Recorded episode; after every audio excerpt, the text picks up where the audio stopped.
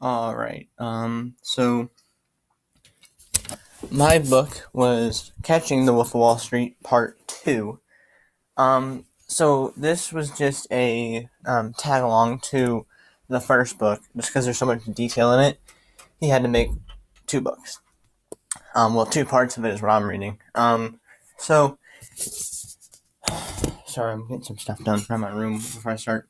So, basically, how it starts is they already have Jordan Belfort nailed down.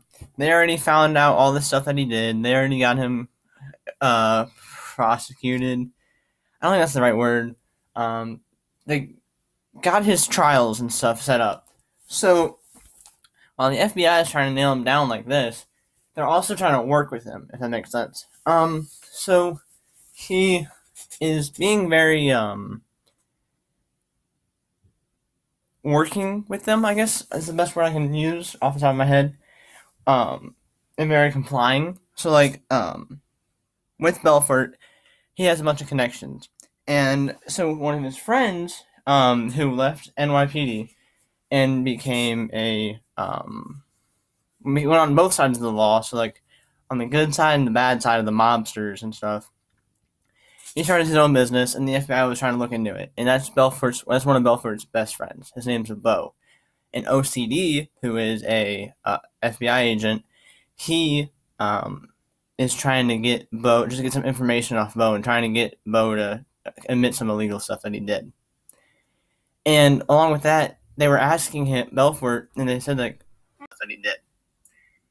And, all right, sorry for the slight break. I had to go eat dinner. Um, so I believe back to what I was saying was they were just trying to get Bo to kind of admit to some of the things that he did, and and saying like, oh well, I did this and that was, and the FBI is trying to see if he did anything illegal. So what they did was they asked Jordan Belfort to go to a diner and um, get wired up. So that means just get putting wires on so they can listen and hear like what they're saying and record it all. And so they did. And they get to the restaurant and they get to talking because um, Bo is also Jordan Belfort's um, AA sponsor for like drugs and alcohol, that kind of stuff.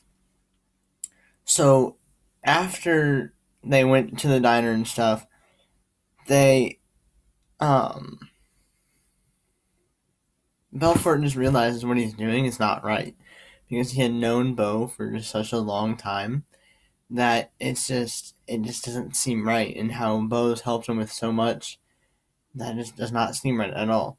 So what Belfort does is he goes, I'm gonna use the bathroom and he grabs a pen from a waitress and he went to the bathroom and he wrote on a napkin and he said, I'm wired up. Don't incriminate yourself. And with him saying that, he slips it to Bo and Bo takes it. He looks shocked by it, and then after um, talking, I got they just talked, and he ended up not incriminating himself at all.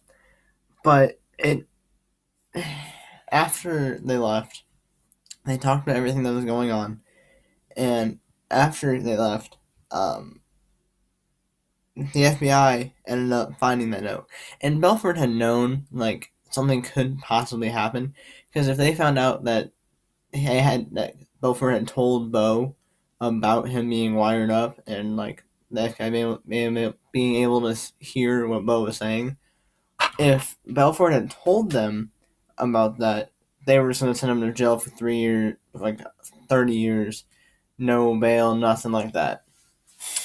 And so he was trying to be secretive and he was taking a big risk.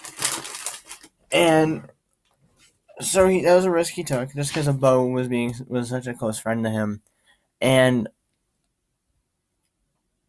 Belfort ended up getting caught, and he had been so the FBI ended up showing up at his house and arresting him after they pulled the note from the trash can, which I don't know why he put it in the trash can. He should have just like ate it. I don't know it sounds to me eating a piece of paper, but anything not to get caught, you know. But um they found the note. They showed it to him, saying this was what you wrote, and we know about it. And that's how Belfort got caught with that. So then from there, Belfort had gone on, and he saw trial, but he had helped with so many other cases, like figuring out a bunch of different crimes and sending a bunch of other, like snitching and sending a bunch of other people into jail. That thirty years was actually just um, it was actually just three years, and he ended up pretty much getting off the hook within that next three years. And so, but in that time that he was in prison, um, he had realized that not everything was about the money. And I'm like, Belfort had sworn off the drugs, um, sworn off the alcohol, um, because he kind of had to, because in prison you're not really able to have any of that type of stuff, really. So he didn't have any of it, and it helped his life out a lot. So he gets out of jail about three years later, and in his time in jail, he realized that not everything is about money, and he forgot he was rich for a while too, and eh, he realized in, in prison anything is for sale, and he's a great salesman. So he hadn't done all that stuff, and he got really good at it. And then after he got out three years later I think I, think it was like roughly like 2005 ish. Um, and he had started not his own business, but he had just started teaching people the ways of trading, the way of selling stocks legally, of course. This time he kind of had to do it legally. Um, and after showing that to them, like after doing all that, uh, he ended up getting a lot more money back, even though he had to pay a lot to the U.S. government just because how much he stole. Um, he still has a pretty what like pretty hefty net worth. And I mean, he's a free man now. He has a podcast. Um, he has obviously a movie. Um, he has multiple books, uh, class that you can pay for and listen to and learn. well, than that, his life is doing a lot better than it used to be. Minus like has no drugs, none of that stuff. And that's pretty much how this whole part went. That I can keep Bearcat friendly. So, yeah.